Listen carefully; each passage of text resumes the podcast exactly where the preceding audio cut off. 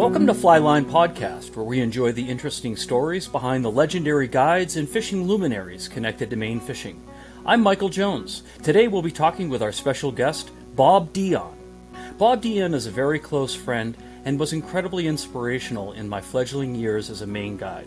In short, Bob was a professional mentor and guiding light for my ultimate career in fly fishing. Bob grew up in the Waterville Skowhegan area, and as an adult, he took on fly fishing as a passion sport, learning the art from his close friends.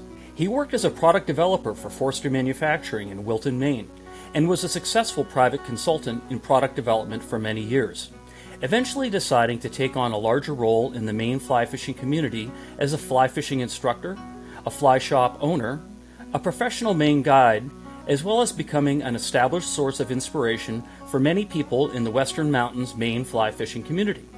Bob has served as a Federation of Fly Fishers casting instructor, a registered Maine fly fishing guide, and has worked in many capacities to help people advance their skills in the sport, be it as a drift boat instructor, arranging courses for split cane rod building, or hosting special guests at his outdoor retail shop, Aardvark Outfitters. Bob offered a variety of instructional courses, seminars, and slideshows and in person presentations, while always trying to promote the outdoor community to build a sport of fly fishing and outdoor recreation with his careful vision and influence. He predominantly guided fly fishing through his career on the Kennebec River, the Androscoggin River, and associated tributaries, as well as the Range Rangeley Lakes region.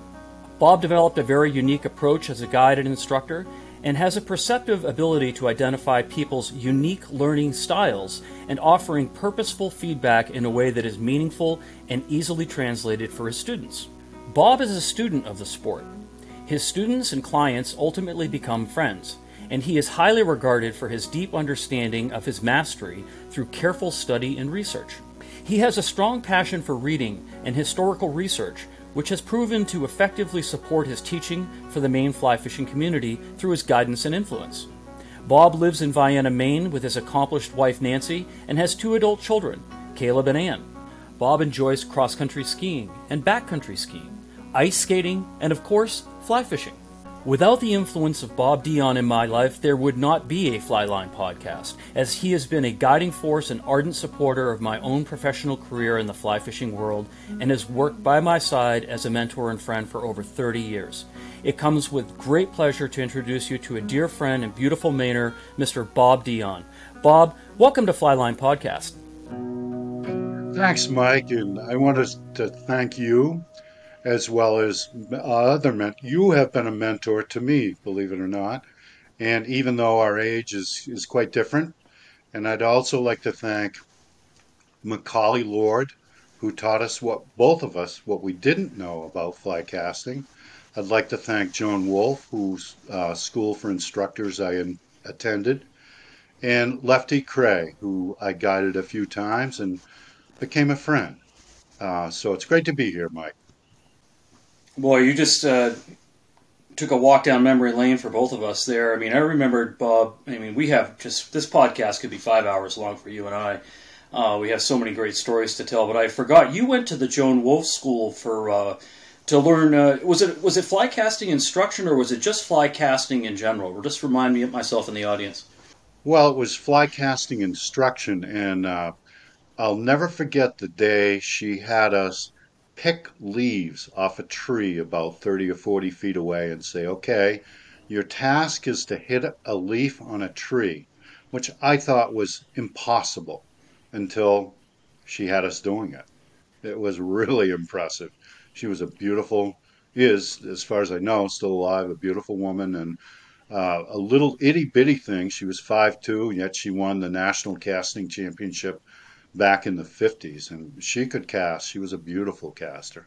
Yeah it's funny that you uh, you brought her up because uh, we're going to do our, our flyline flashback in the middle of this conversation about joan Wulff uh, i think she's a great uh, compliment to the work that you've done and, and what you you represent. And bob let's uh, for, for the audience and also just for my own recall remind me how you originally got started in fly fishing i was interested in high school, and I, but I never seemed to get around to it. I was just I was busy and occupied with other things, and then a good buddy of mine named Scott Pratt from Weld, Maine, took me to Quimby Pond, and we had a hilarious time and actually caught some fish on Quimby Pond in Rangeley.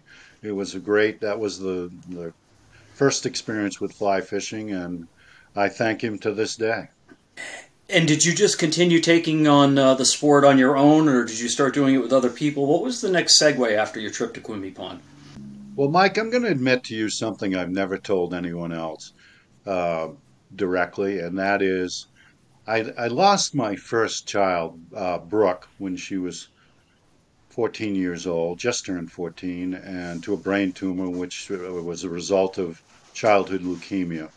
At any rate, uh, I, I like to think that fly fishing saved my life because basically, when you have a family member like that pass away, it's it's tough. It really is tough.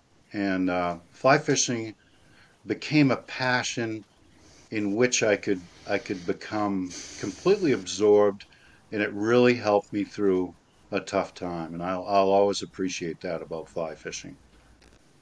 Absolutely. I think I met you not long after Brooke had passed, and it, it did it felt to me like your family was um, was a broken puzzle. You were together, but you were all not connected. Uh, just something had exploded, and uh, you all were were great uh, as individuals, but it just seemed to me like you were fractured in some way. I can't think of a better way of explaining it other than it just it was an awful thing to be around. I can only imagine the experience of losing your child, especially when she lived as long as 14. Brooke just uh, that losing her must have just been a hole that took forever to fill and probably never has. That's a good way of saying it, Mike. And it wasn't just me. My wife was devastated, of course, and my children were too. Uh, but happily enough, we we all seem to have learned how to deal with it. And uh, I attribute fly fishing with really kind of saving my life. Never said that before. I agree. I think I think you're. I think it's true. I think in some ways, fly fishing has saved a lot of lives. I know that when I first started fly fishing, I would lie, cheat, and steal. Come home at one o'clock in the morning. I mean, I was I was badly addicted, and now um, I'm 53. I won't fish uh, alone. Um, I I insist on fishing because I really fly fish just for the uh, companionship, and I and I enjoy that part of it more than catching fish now. It's funny how, as we age, uh, well, the, Joan Wulff told me this. She said, "The first thing you want to do as a fly fisher is catch a fish. Then you want to catch many fish. Then you want to catch difficult fish." But the last stage always stuck with me. She said, You want to catch any fish with grace. And be it a little fish or a big fish, sure, I like to catch large fish, but I also enjoy the intimacy of catching the little tiniest so called junk fish. I really get a boot out of it. It's they share something of their soul with you. Um, and it's a way to visit another planet, really. Absolutely, and you know, of course, we've done a podcast with Bob Mallard, and he's a great example of uh, the progression that you just described. You know, Bob started out a pond fisherman, and then went all across the big rivers and drift boating and doing all sorts of stuff and traveling around the world and catching gigantic fish. And now he's right into a little Snoopy fiberglass rod on a one weight and uh, going into these little brook trout streams and just trying to catch a little angel, you know, a little angel in fish's clothing. Well, you can't help but think of him because Bob has truly probably caught more big trout than than all of us put together. I mean, he's got a million photos of great big fish, any of which would be a, uh, a trophy. And now he's passionate about small fish, little streams, intimate environments. And I find myself going the same way, and I, I bet you do too. Yeah, that's that's exactly right. But what I'd like to do, Bob, uh, if you're willing, is let's let's go back uh, before you started uh, Aardvark Outfitters, which we'll talk more about later. But uh, let's let's educate the audience a little bit about your background with consulting and maybe some of the work you did with Forster Manufacturing and product development, because I know I, I was very interested to hear you tell me the story about working with croquet sets and, and lawn lawn games and stuff. Just share share the back the background of that with the audience, if you would. Well, uh, Forster Manufacturing in Wilton, Maine was the world's largest manufacturer and seller of croquet, which was an odd thing because here we are stuck way up in Maine. And I mean, when I say we had market share, we had over 80% market share in the world. We could make croquet sets cheaper than the Chinese could at one time. And the, the new regime came on board Forster's and they decided we should be more than just croquet. We should be lawn games. And that's kind of where I came in. I had credibility within the company, and these guys were sort of new folks, and they wanted someone credible to, to develop products such as horseshoes, bocce, uh, volleyball post and net systems, badmintons, and I'm proudly the inventor of the adjustable croquet uh, uh, tetherball set, which basically had an adjustable pole and was a moderate success. But at any rate, I developed all those products for Forster, and uh, it was a great experience in my life. It was it was very demanding, but I learned a lot, and I'm always grateful for that. I was uh, the company was like many privately held companies, was sold, and I was downsized, which I'm not bitter about. They treated me fairly. Yeah. And then I became a consultant, which brought me to Bentonville, Arkansas, at just the time when I was truly falling in love with fly fishing. And as a result of that consultancy, well, I don't know, consulting, uh, they offered me many jobs down in Arkansas and in New York State and pretty much anywhere I wanted to be. But I didn't think my family would survive that ordeal of moving at that point. We were pretty fragile. Um, so I always I was falling more and more in love with fly fishing, and I, I took a big leap. I said, well, if I'm ever going to do it, I'm going to do it now. And so I um, parlayed my love of fly fishing into a fly shop. And I traveled out to the world's largest fly fishing show and the best consultant in the world about fly fishing said something to me that really rung true. He said, if you think you're going to own a fly shop and do a lot of fly fishing, you're wrong. And I said, no, I'm not. I am going to fly fish no matter what. And just as you said earlier, I would lie, cheat, and steal uh, to fly fish. I was that much in love with it. And thankfully, my wife finally understood and knew that when I came home at midnight with a row of miniature machine gun bites around my neck that I didn't even notice that I really was fly fishing. uh, and that led to, uh, as I say, to opening of Aardvark Outfitters, which was a fly fishing store in Farmington. Exactly, and that that's actually when we first met. I was working in the same building, and there was a uh, a similar store, uh, Red Oak Sports, that I was working at full time. And uh, we, we had some moderate success. Things were going well. We were mainly selling canoes and outdoor products like camping stoves and tents, kayaks, hiking boots, things like that. And Bob uh, was going to uh, move into what eventually became just the fly shop part of the uh, of the building, and it was a one room area. He renovated it, uh, big open windows, great photography, uh, had all the right stuff, sage rods and, and, and different price point rods too, so that you know you could really sell things to all the you know the whole audience, uh, rich or poor, and um, they what few people know is that uh, Bob invent really for Farmington. He was the first person to bring to Franklin County the modern tapered leader. Uh, before then, everyone had only used Maxima um, tippet for at the end of their fly line. And so, uh, six months away from the Chester Greenwood Day, where they celebrate the invention of the earmuffs, they have the Bob Dionne Day. There's a big parade in town uh, with a tapered leader, and the women wear tapered leader hats, and the men wear a tapered leader. Uh, basically, all the leaders crocheted up into a necktie. It's quite an affair. Uh, but Bob brought the tapered leader with Aardvark Outfitters to Farmington. And and the parade, Bob, is in June, I want to say, right?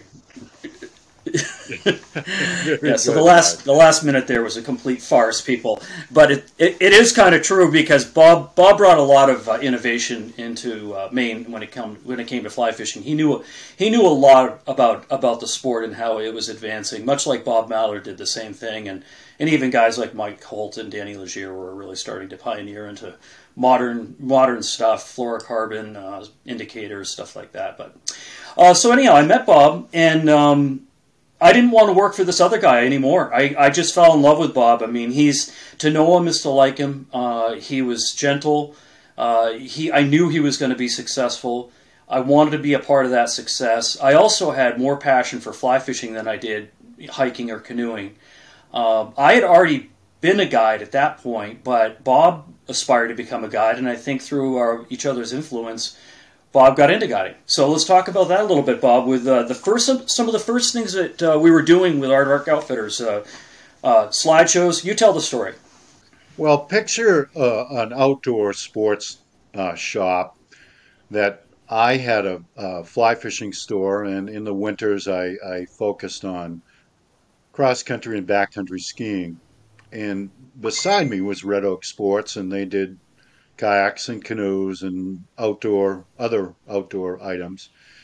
And I noticed Mike was just a hard-working guy, uh, very smart, very flexible, and I I got the sense that he was wasn't being served well by this other fellow, who was just trying to run a business, not his fault or anything like that. But anyway, uh, it came that Mike wasn't um, Red Oak Sports decided to move, and Mike didn't want to move uh, locations, and I scoffed him up. Mm-hmm. I'll be dead honest. I said, "This guy has a lot of potential," and we were both falling deeply, more deeply in love with with fly fishing. I read everything I could about fly fishing, and Mike was is still to this day one of the best casters I know. So we hit it off and then that Thank you. partnership really resulted in a couple of different things, which was we introduced snowshoes. Mike did the best ad, radio ad I've ever done. And we had people coming from all over to buy snowshoes from us. And at one point, we had the largest selection of snowshoes in New England, I'm proud to say. And people did really come from all over to buy from us. We also had a lot of people traveling to the Rangeley area, to the Kingfield area, that soon learned to stop in and buy a handful of flies and get some advice about about fly fishing. Um, so the growth was was good, and it was a big step to take over the rest of the of the store, and we had to add other items. We also introduced, uh, he and I introduced um, so-called catarafts, um, and that led to us going to the New York show, New York Fly Fishing Show, and we, I'll never forget, we didn't have a chance to go to the bathroom all day long. We didn't have a chance to eat lunch. People no. were interested, which in a backhanded kind of way, led to drift boats because one of the drift boat manufacturers noticed how busy we were and how pretty good we were at, at selling.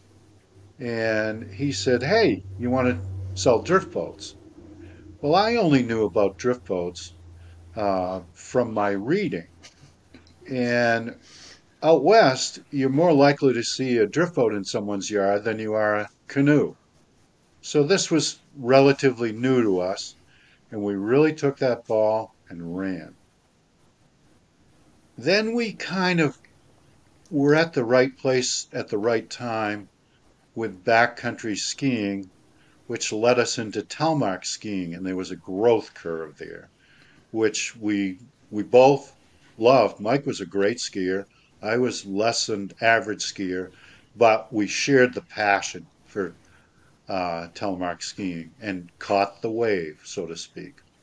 Um, so that's kind of uh, an outline of what happened with Aardvark Outfitters. It is, and and you know one of the things that I think isn't obvious uh, unless people know you, Bob, or even myself, is that one of the reasons that we were successful with telemark or with uh, fly casting or drift boats or anything is we always knew to go and kneel at the uh, at the feet of the masters. As an example, uh, we work very closely with the owners of Hyde drift boats and Clackacraft drift boats. Uh, we were on a first name basis with uh, the people that were really leading in uh, Federation of Fly Fishers. You know, so I want you to think, uh, you know, the people on the board of governors as well as people like Rod McGarry and and and others around the country, and going to workshops. And then, of course, when it came to uh, telemark skiing, I uh, I did the Dickie Hall classes, and he at the time and probably still is regarded as the godfather of telemark skiing and one of the finest modern telemark skiers you'll ever ski with. I mean, there was Paul Parker too. Remember, we went and saw Paul Parker in Vermont at one point. You and I drove over there to um, yeah. one of the retail stores in uh, Burlington and saw Paul Parker and he was an interesting uh, guy as well. But again, to the the theme is that uh, we always knew that in order to to gain momentum in whatever department we were trying to build, uh, either in our own lives or just for the store, uh, to really go to the feet of the masters and learn from them, and that that paid dividends for us. You know, it sure did, and I'll never forget going uh, down to New Hampshire with you, and we were very excited about fly fishing, and we were both pretty competent, homegrown fly casters, except we didn't know what we didn't know. And boy, did we learn a lot. Not only yeah. about oh, casting ourselves, but also about how do you tell other people, how do you teach them how to how to cast, and it that was an eye opener for both of us. Absolutely, it was. I remember uh, the thing that um, one of the things that Lefty Kreh always used to say, and it relates to what I'm telling you that, so I can tell you this. Is uh, Lefty used to say, double hauling only teaches you how to throw your problems further away.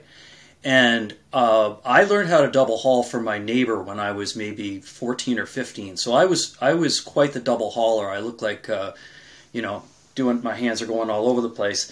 And I remember Mac Lord just casually walking up to me. We are all casting out on the lawn of this ski resort. It was summertime, and it was a rainy day, I remember. And he walked up behind me and kind of leaned into my ear on my left side, my non casting side, and he said, Stop double hauling. And I stopped with my left hand and I fell apart. I, did, I didn't know how to fly cast. And he, he just saw it and he walked away and I was a broken I was a broken human being. I was a broken flycaster. And then he came back and he said, "You need to learn how to cast only with your right hand before you start using your left hand." And oh man, that changed everything for me at that point. And I do that to this day. I have guys that come and you know hire me to, to guide them and they're big time double haulers and I'll and I'll see they really have a terrible you know loop um, or they're just putting way too much energy into it so it's those little pieces. We could go on and on about uh, fly casting. It's just wild. But Bob, I um, I want to talk to a little bit more about some of the programs we did that were not fly fishing related, just because they're also interesting. Uh, do you remember having Garrett and Alexandra Conover and some of the other slideshow presentations? Because I thought they did a lot to bring the community together at Aardvark Outfitters. Uh, they sure did, and, and that was a really interesting part of Aardvark Outfitters because we wanted to share with the community some of the experts, uh, really from Maine and the surrounding area, and we wanted to show people what was possible. As an example, uh, not only the Conovers, but uh, Jimmy, uh, who climbed or uh, partially climbed Mount Everest and was an extraordinary climber. And he was from he was a mailman in Farmington.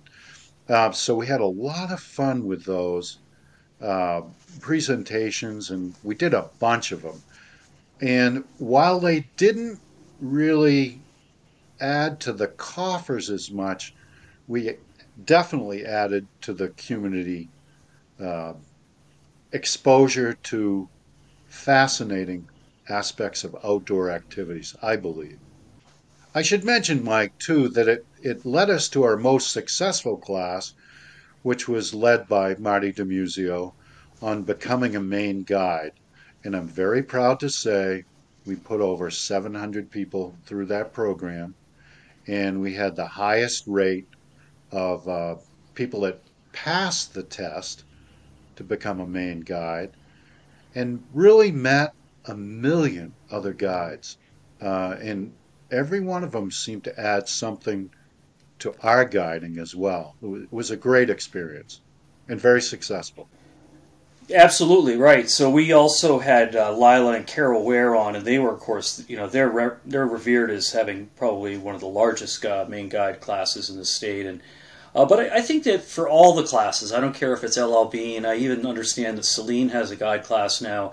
I think the guide classes, wherever they are, they're going to be good. It's more like they're regionally based. So if you lived in the Franklin County, Farmington area, you'd come and take our class. That was just the right fit. And Marty DeMuzio, who was from um, New Sharon, I believe, uh, was our instructor, and Marty was great. And he, it was at a time in, in Marty's career where he was looking to do some mentoring and uh, that the guide class was a perfect fit for him, and he was so damn methodical, Bob. I mean, he just had he got everything right, and he he was just such so thorough. Um, I don't know if that's the right word for it. Fastidious, maybe. Absolutely fastidious, and his method of teaching map and compass, which is one of the hardest part of getting your Maine guide's license, was absolutely foolproof.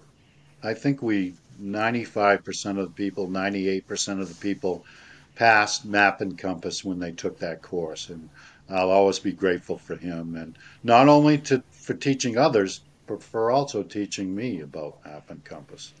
Yes, exactly. I agree with that. Bob, I think we may be at a, at a good point to take a short break and uh, come back. And I want to talk to the group a little bit more about uh, what we did with drift boats, drift boat guiding, uh, and the New England Drift Boat Center, and talk about a few other things that uh, help to decorate the story that we both share together and who Bob Dionne is as a person. Thanks, Mike. This Flyline flashback is about the famous fly casting legend Joan Wulff. After her first fly casting lesson from her father, she developed a technique under the guidance of mentor William Taylor and instructors at the Paterson, New Jersey Casting Club. At age 16, Joan was crowned New Jersey state champion and also competed in her first national championship in Chicago. She went on to win the first of what became 17 national titles from 1943 to 1960. In 1947, she scored 99 out of 100 points at a national accuracy championship that year, she achieved a personal best with a 120 foot cast in one of her first distance casting contests. Four years later, she gathered further interest from the sporting community when she took the National Fisherman's Distance Fly title with a 9 foot fly rod against an all male field with a record cast of 131 feet. In addition to competition casting, she was known for trick casting. With a fly rod, she sliced bananas, broke balloons, even snapped a cigarette from the mouth of the MC Johnny Carson on the television game show Who Do You Trust? In the 1960 New Jersey State Casting Championship, Joan performed a 161 foot cast that would have been a record for women if the cast was placed in a championship category. Joan first interacted with Lee Wulff, a famous angler and cinematographer, filming together. Later, the two were married in 1967 traveling and fishing across the world together. This period of time included both Joan's introduction to salmon fishing, but also her extensive promotion of women's fishing clothing and equipment. In 1978, Joan and Lee moved to Lew Beach, New York, and the Upper Beaverkill River, where Joan carried out her plan of opening a fly fishing school. Teaching was a shared passion for the Wulffs, something they had done sporadically before opening the school. Joan created a curriculum and terms that broke the cast into two parts. After the death of Lee Wulff in April of 1991, Joan was grief stricken and concerned about the future of the school in Lee's absence.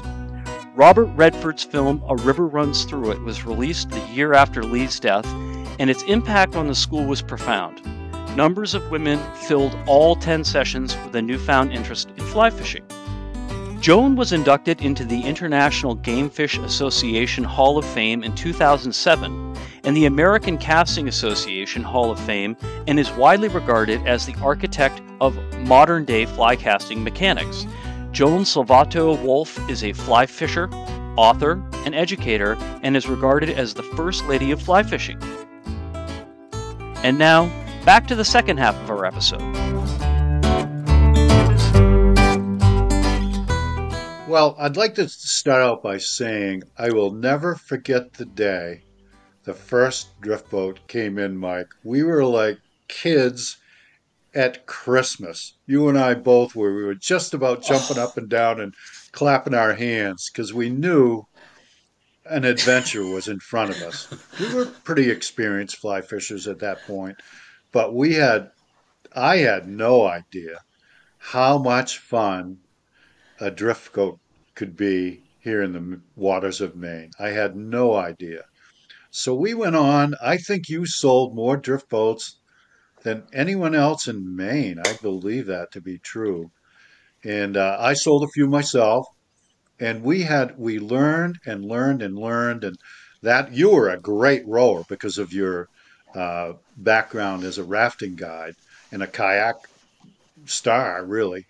Uh, so you really you taught me how to row on the East Outlet, and I'm forever grateful uh, because I couldn't have done it without you. I, there's no way I could have made it down that river without you. So uh, here's an official and heartfelt thank you.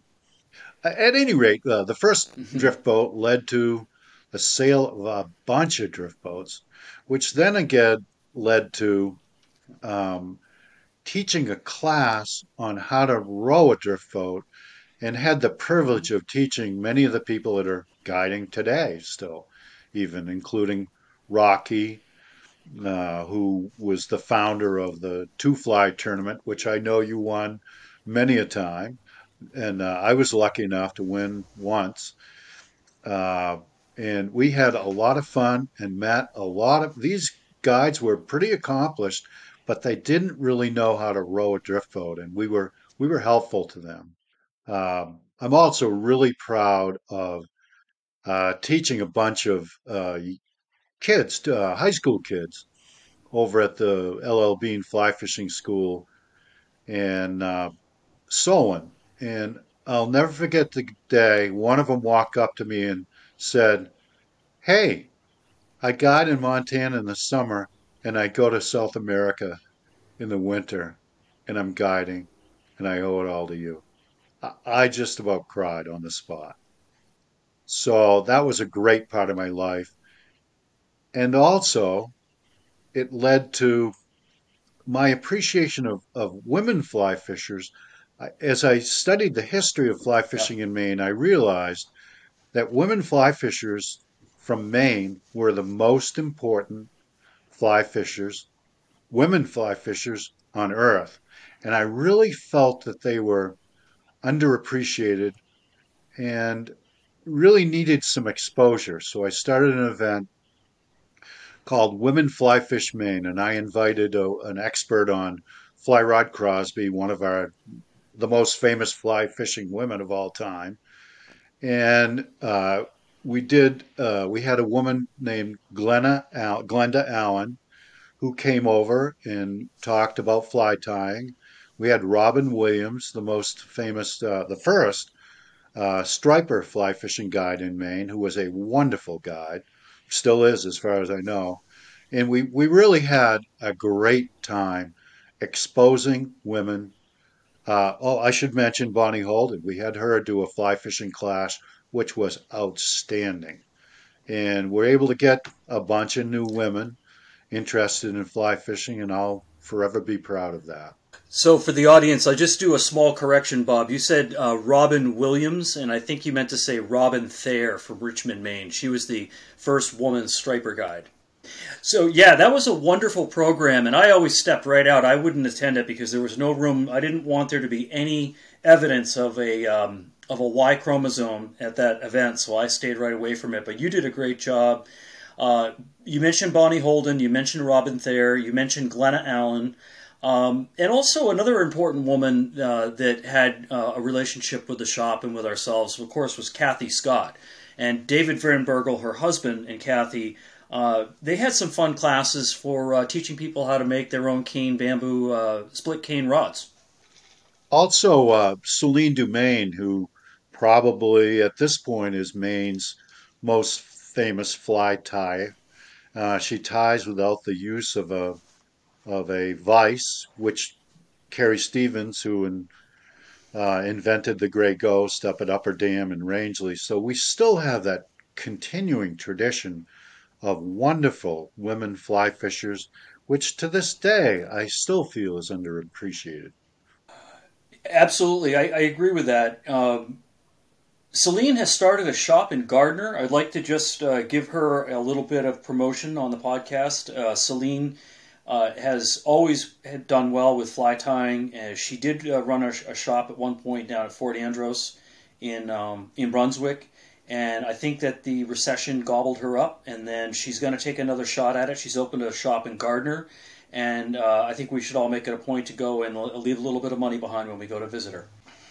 Absolutely, and I had the pleasure of having uh, Celine as an employee for a bit, and we would howl when something came in to put together because she had an engineer's mindset and she could put together anything, make sense out of anything. And I was nothing but thumbs. So I was happy to let her put things together. And uh, she was also a wonderful designer of flies, still is to this day. And I wish her good luck in her new enterprise. Yeah. Uh, so I think I think yeah, I think Celine's going to do really, really well. Uh, I mean, you can't. You're no one's going to make a million dollars running a fly shop uh, unless they start with two and get out after a few years. But, um, but she, we do wish her the best. And um, a couple of things I'd like to do, Bob, is I want to talk, uh, tell the audience a couple of funny Bob Dionne stories. One of which was I got invited to join Bob and his group of uh, friends, uh, old friends he'd had, to go to Mount Katahdin to go winter camping, and I had never I had never been to Mount Katahdin, uh, and I had never been winter camping. And we ended up getting uh, in a lean to at uh, Abol Stream Campground. And I bet it was 20 below zero. And Bob and I shared a tent together and woke up the next morning. And I'll tell you, it was survival. do you remember that, Bob? I do. And the tent, believe it or not, was much warmer than the lean-tos. I had spent a night in a lean-to, and the cold from underneath was unbelievable. And yes, you're not exaggerating. It was 20 below that night. Uh, but it was relatively, believe it or not, it was relatively warm. And yes, death was looking at us in the eye if we hadn't had the right gear. yeah, it was great. And we had, um, we had a couple of telemark festivals. We did uh, a telemark demo day at Sugarloaf every year that we both attended together. You would always come up and we'd run them together, and we'd get the the telemark skiing for the listening audience is a, is a unique type of skiing where it's very reminiscent of what skiing originally was in, in Norway, in that your heel was not locked to the ski uh, like a modern downhill ski. A telemark skier is known as a free heel skier, and so if you ever see someone coming down the hill and they're kind of have an esoteric style and their heel is coming up. That's known as telemark skiing. And so we, we kind of pioneered modern shape uh, telemark skiing at Sugarloaf and Saddleback in the area. And Bob uh, did a great job managing the store so that we were successful at that. And, and I was good at teaching people how to do it. And we really had a lot of fun. And the demo days were fun. And we had a lot of close friends with like Bill Pierce and Crush, uh, Crusher Wilkinson and Jano and and of course uh, Steve Prince working at uh, at Saddleback at the time and whatnot. We just we, we had a great group of people around us in Farmington, and they, if nothing else, if we weren't making money, we were having a hell of a lot of fun together. Mike, imagine my surprise when the other day I met uh, a, a, distant uh, in-law family member, and he turned out to be uh, one of these jumper guys and I think he told me his highest jump. No, he was a. am uh, sorry, he was a diving guy, also a ski jumper. but he told me, well, probably the highest I ever dove from was 150 feet. And I love Aardvark Outfitters. And to this day, I still have people talk to me about Aardvark Outfitters. So you and I really did have an impact on the community. Yeah, it was funny. Um, you know, we had we had we always had a lot of fun, and uh, Aardvark definitely was a unique business. Uh, I've talked about it with other people that it, it's a real struggle. One of the things that you did, and I also know that Bob Mallard did it too, is you didn't go down the Orvis pathway. You didn't just buy all of your products from one vendor. Uh, you did it. You, you you sought out. I mean, the the motto of the shop for the audience was unusually good gear. Uh, Bob came up with that, and I loved it. It really was true, and we and we lived we lived with that that motto that everything we had had to be good. Um, you know, and so we had the largest selection of snowshoes in New England. So you could buy classic wooden snowshoes that had the uh, the rawhide, and we bought them locally, and we also bought them from some other people in uh, New England. And then you could also buy modern mountaineering snowshoes. And I remember this one guy comes walking in. He was definitely a, a Franklin County old timer, and uh, he's looking at the wooden snowshoes, and he's looking at the aluminum snowshoes with a uh, with the Hypalon webbing on them, and he says, "Well, I'll tell you what, I'm not going to be putting that lawn furniture on my feet." I remember that, Mike, and that leads to the, the commercial to that I alluded to earlier about let's go to camp. And I'm telling you, we had people come from all over the state to buy snowshoes from us because of that commercial. And uh, again, I'll I'll say thank you because it was your uh, ability to really and truly be the true Mainer that you are and uh, it came across in that commercial. It was fun. Yeah, I, I won't be able to recall it because it was definitely scripted, but I remembered it was about it was Valentine's Day, and and we were we had some more inventory than we needed, and Valentine's Day is really the beginning of the end of the snowshoeing sales season, which is not really the end of snowshoeing season, but we wanted to sell some snowshoes that we had, and I got talked into doing this ad for I think it was it was WTOS at the time because I remember uh, I remember it was 105.1 because they were kind of the station that people were listening to. It wasn't quite the grunge station that it is now. And, uh, you know, uh, Mother and I were out, she was bouncing around the woods like a deer, marching up and down the hills like a soldier.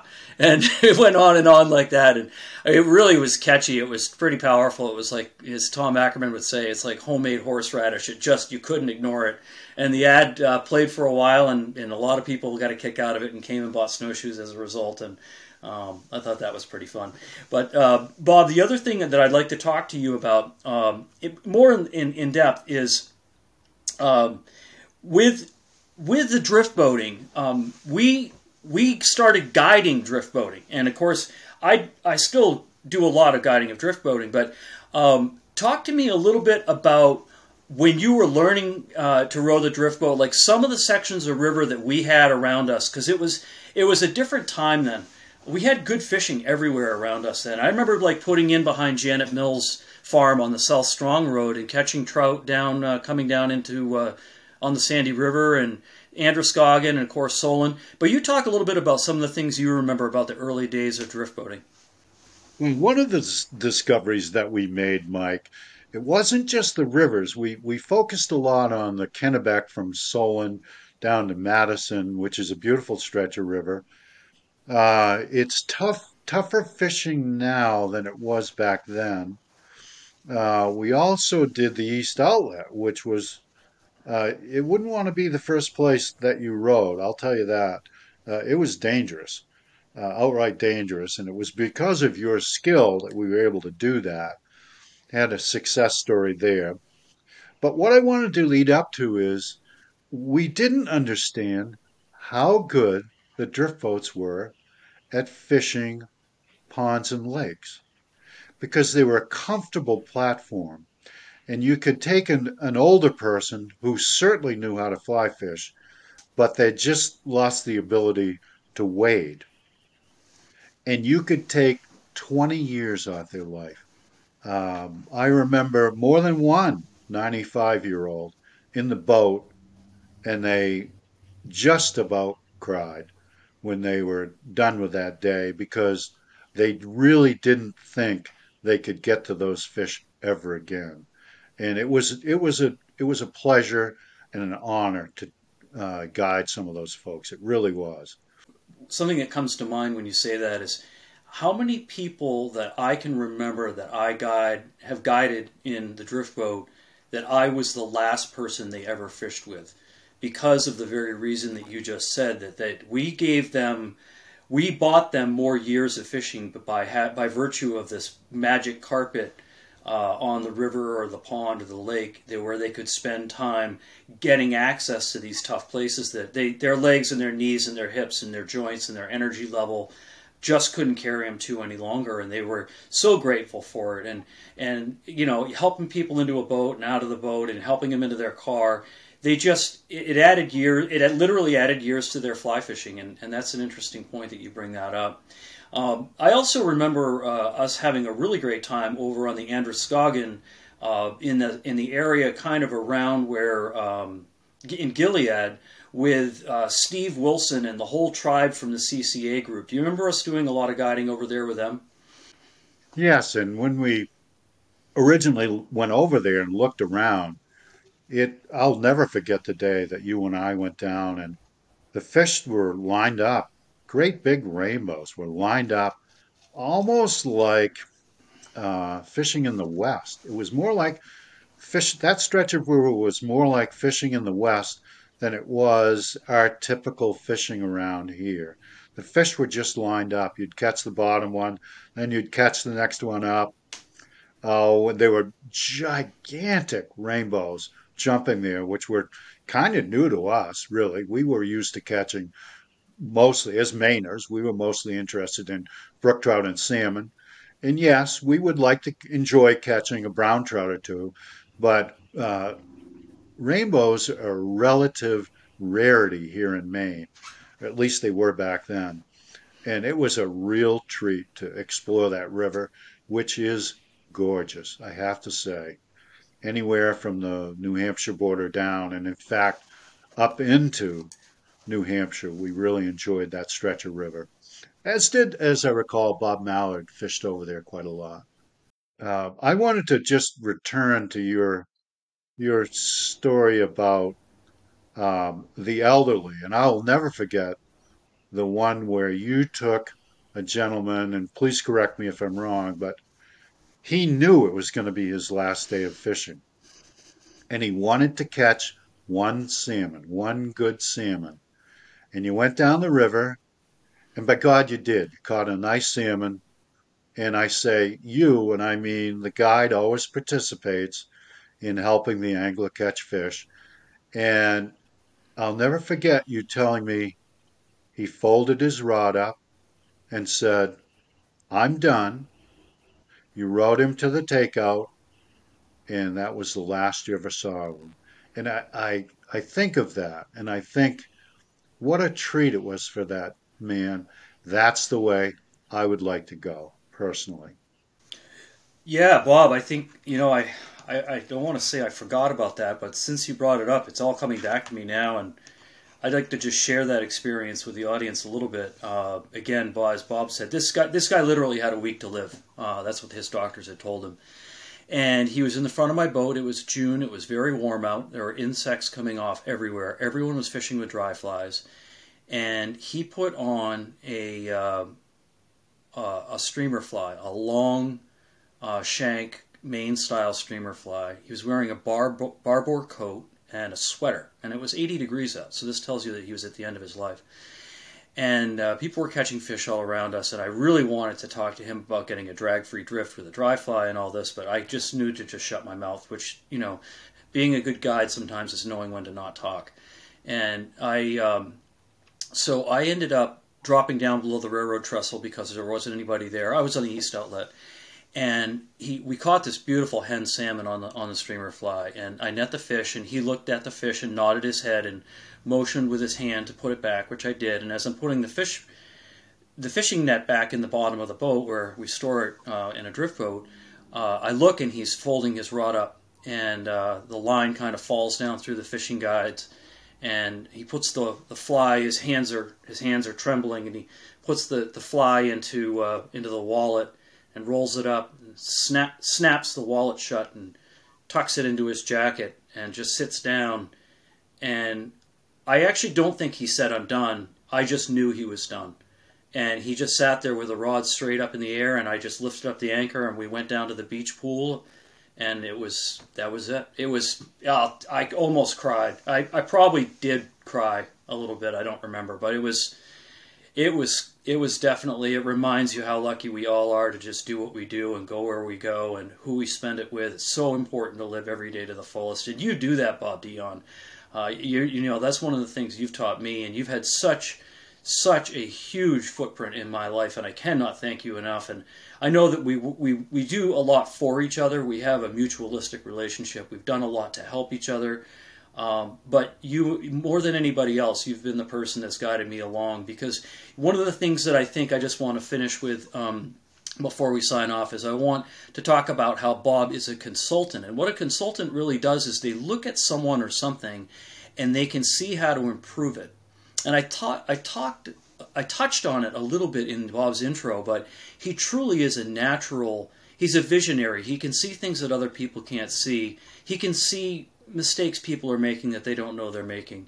And he always taught me in my guiding that if I was going to be successful as a guide, I needed to look at the guiding career as a ladder, and that it never that you had to keep adding rungs if you were going to be doing travel or instruction, or you needed to have different water. You always needed to have something new to do. And a big part of what Bob always had something to add was the history. And I know that talk to me a little bit just before we close out, Bob, about your interest in, in fly fishing history and, and, and what why Maine was so perfect for us. Well, I'm a lifelong Mainer, and my family has been here since the Revolutionary War. And I had an ancestor that fought in the Revolutionary War, and I had another ancestor that died in the Civil War. And uh, so I've, I've always been interested in, in Maine history. And that group morphed into the history of fly fishing. So I've always been interested in that. Um, and I can't remember what you asked me, Mike. Well, I just Rangeley has so much fly fishing history, and we were on the main road to Rangeley, and I think that you just took on this um, passion for learning all about it, and and and you know, you and Billy Pierce together are the two people that I know that really, really have the history of fly fishing, Maine fly fishing. Uh, you're just very ver- you're versed in it. You you know you can speak the history of of Maine fly fishing as well as anybody. Well, I, here's the comment I would make, Mike. Um, I've had my days when, sure, the clients landed a lot of fish, and that's really wonderful. But I also remember the days when we didn't catch a damn thing. But people were interested in what the river was about, what the history of the section of river was about. And frankly, I received as good a tips on the days when I didn't catch a damn fish as uh, because of uh, sharing the history of the place. So I always thought you got to know something about where you've been. You got to know what it was like 20 years ago, and 30 years ago, and 50 years ago. And in your case, because you're Native American heritage, a thousand years ago or 2,000 years ago. The reason I bring that up is I, I heard the address, the First Nations address uh, of Maine tribes uh, describing some of their history, and I really got a sense of appreciation of those folks because rivers were so important to them. And I can't help but think of your heritage and going back not a couple of hundred years, not 500 years, not 5,000 years, but even more. And I really respect those Native yeah. Americans, and I appreciate all my time on their rivers. Absolutely, Bob. And I mean, we, we all have a legacy, and, and, and you certainly have a legacy. And a lot of people who have met Bob Dionne or been touched by Bob Dionne uh, are are very often very fond of Bob Dionne, and I think that uh, it again it brings me great pleasure to have spent the last hour talking with you, Bob, sharing some of the fun stories, and uh, talking a little bit about the imprint that uh, you you had in, in the Farmington uh, business community and in the uh, Maine guiding community. Both you're you're a very well uh, respected person, and, and everyone knows and loves you. So thank you for joining us, Bob. Mike, I want to say thank you again for this opportunity. And as you said earlier, we could talk for a thousand hours about fun things that we've done. We've just scratched the surface. Uh, but thanks for this little bit of time. I appreciate it. Yeah, it means a lot to us, Bob. Thank you. That brings us to the end of this episode. Thank you for joining us for this intimate discussion, and thank you for listening to Flyline Podcast. A new Flyline Podcast episode will be released every two weeks on Tuesdays, so be sure to come back to meet our next famous guest. Until then, this is Michael Jones. Flyline Podcast is a product of Riverside FM.